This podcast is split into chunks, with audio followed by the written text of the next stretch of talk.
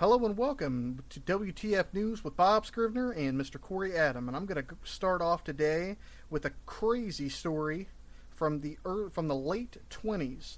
A lady named Christine Collins' son went missing in 1928. She was told by the, by LAPD that they had found her son in DeKalb, Illinois. Oh shit. The captain in charge, Captain J.J. Jones, convinced her to quote unquote try the boy out. She came back three weeks later saying it was not her son, and she had dental records to prove her case, and he accused her of being a bad mother and bringing ridicule to the police and had her committed to a psychiatric ward. Hold up. He said try this random child out, but she's the asshole? Yep, there's actually a movie about it, uh, directed by Clint Eastwood, starring Angelina Jolie, called Changeling, about that exact situation.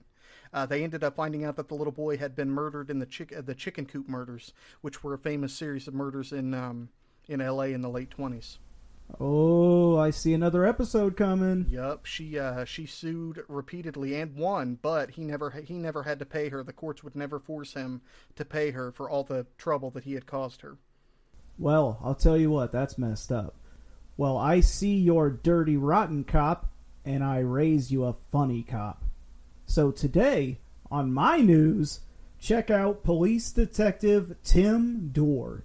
This genius detective stumbled upon a call where a back door to a restaurant was left open. As a joke, this detective shouted through the door, Marco! Well, I'll be shit if that guy didn't answer Polo! You've got to be kidding me.